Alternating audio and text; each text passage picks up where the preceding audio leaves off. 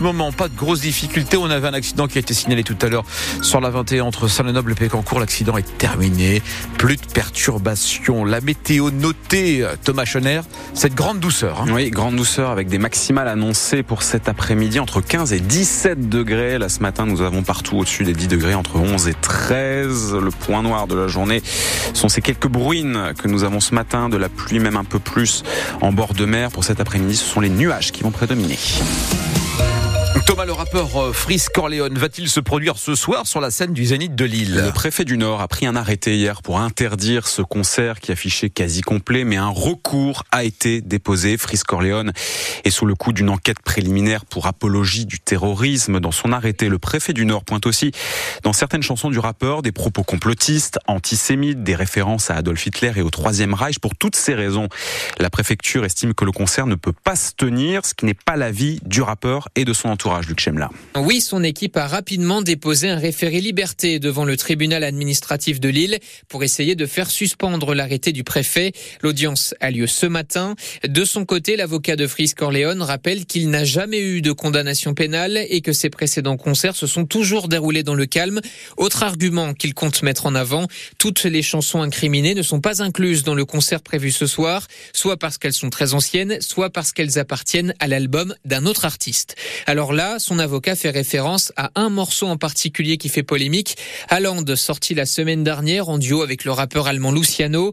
Une phrase semble faire allusion à l'attentat du 14 juillet 2016 à Nice qui a fait 86 morts et des centaines de blessés.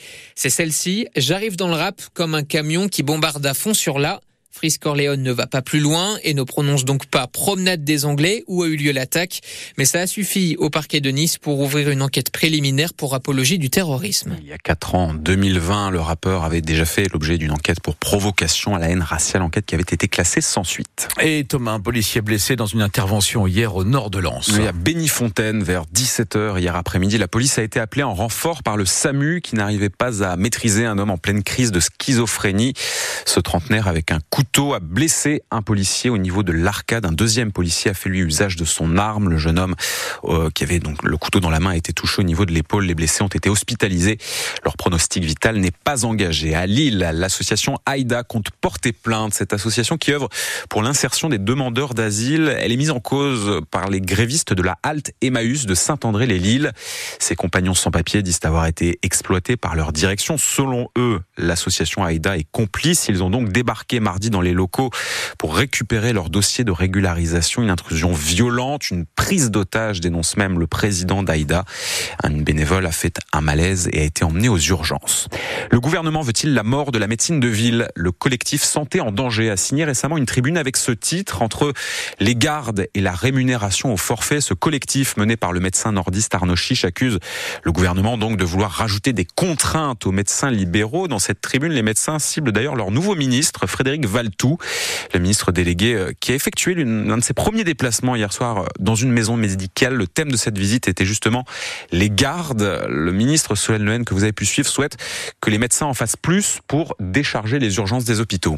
Encore fraîchement nommé, Frédéric Valtou se sent obligé de se présenter en arrivant. Bonsoir, ministre de la Santé. À la maison médicale de garde de Montigny-le-Bretonneux, le docteur Clément Javel consulte jusqu'à minuit après une journée de travail au cabinet. Le ministre lui demande comment il fait. Bah, on dort peu et puis euh, on vieillit peut-être pas très bien. 40% des médecins libéraux effectuent des gardes, c'est beaucoup moins qu'il y a 10 ou 20 ans. Le ministre prend le pouls. Vous pensez qu'on peut encore malgré tout essayer de pousser les feux? Parce que le sujet de la permanence des soins, il est parfois chez certains un peu sensible. Il faudrait qu'on ait un peu plus de médecins. C'est très dur pour le médecin qui arrive de voir déjà qu'il y a 20 personnes devant la porte. Hein. Pour le ministre de la Santé, les médecins doivent mieux s'organiser entre eux pour proposer davantage de créneaux le soir et le week-end. Pour l'instant, moi je suis ministre depuis 5 euh, jours et je voulais euh, aller voir à quel point les libéraux peuvent inventer des réponses qui soient adaptées. Il ne s'agit pas d'appliquer une règle unique à l'ensemble des territoires, il s'agit juste d'essayer de motiver, valoriser, rendre plus attractive la participation euh, aux gardes. Et si les médecins libéraux n'y parviennent pas, Frédéric Valtou prévient, il les contraindra à prendre davantage de gardes. Alors faut-il contraindre les médecins Nous poserons la question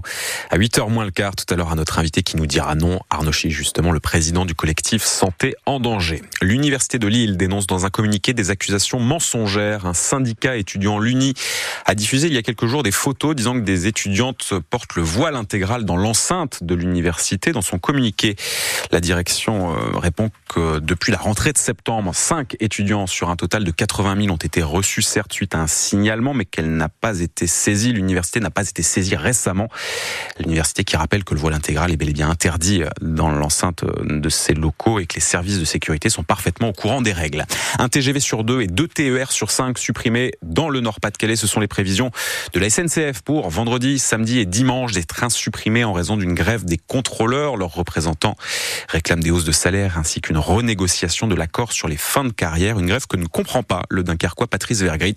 Nous écouterons le nouveau ministre des Transports tout à l'heure à 7h30. 7h06 sur France Bleu Nord et après un beau parcours en Ligue des Champions, Thomas Le Racing Club de Lens joue ce soir son premier match de Ligue Europa. Oui, les 100 qui ont terminé troisième de leur groupe au mois de décembre ont été reversés, comme on dit, en Ligue Europa. Ils jouent ce soir leur premier match dans les barrages d'accession au huitième de finale. Un match face aux Allemands de Fribourg. Vous nous en dites un peu plus sur cette équipe, Sylvain Charlet? Fribourg vit depuis toujours dans l'ombre des grands clubs allemands que sont actuellement le Bayern Munich, le Borussia Dortmund ou encore Leipzig et Leverkusen. Le palmarès du club d'ailleurs reste vierge de tout trophée majeur. La formation du sud du pays n'a jamais remporté la Bundesliga. Finaliste de la Coupe d'Allemagne en 2022, elle doit se contenter de quatre titres de champion de division 2. Actuel septième du classement, le SC Fribourg ne s'est pas rassuré avant de prendre le chemin de Bollard puisqu'il reste sur trois défaites de rang. Mais pas question de paniquer. L'entraîneur Christian Streich en a vu d'autres. À 58 ans, il dirige Fribourg depuis décembre 2011. À Lens, il fêtera son 473e match sur le banc. Et face au Racing, Streich pourrait une nouvelle fois aligner deux jeunes joueurs français régulièrement titulaires en Bundesliga. L'international espoir et défenseur central Kylian Sildia, 21 ans, passé par la formation du FCMS, et le latéral Jordi Makengo, 22 ans, qui lui s'est révélé au sein des équipes de jeunes de la JOCR. Lens, Fribourg en Ligue Europa. Le match aller se joue ce soir à Bollard à 21h. Rencontre que vous pourrez suivre en intégralité avec une émission spéciale qui débute sur France Bleu Nord dès 19h. En Ligue des Champions, hier soir, le PSG a remporté 2-0 de son côté son premier huitième de finale face aux Espagnols de la Real Sociedad. On souhaite pour ce soir Roland Lensois plus de réussite que les basketteurs de Gravigny hier soir, les nordistes qui sont fait éliminer de la Coupe de France par le club de Pau-Orthez. Une défaite 64 à 74 en huitième de finale de la compétition. Ce soir, toujours en huitième de finale, c'est le club du Portel qui va tenter de se qualifier face à Boulogne-Levallois.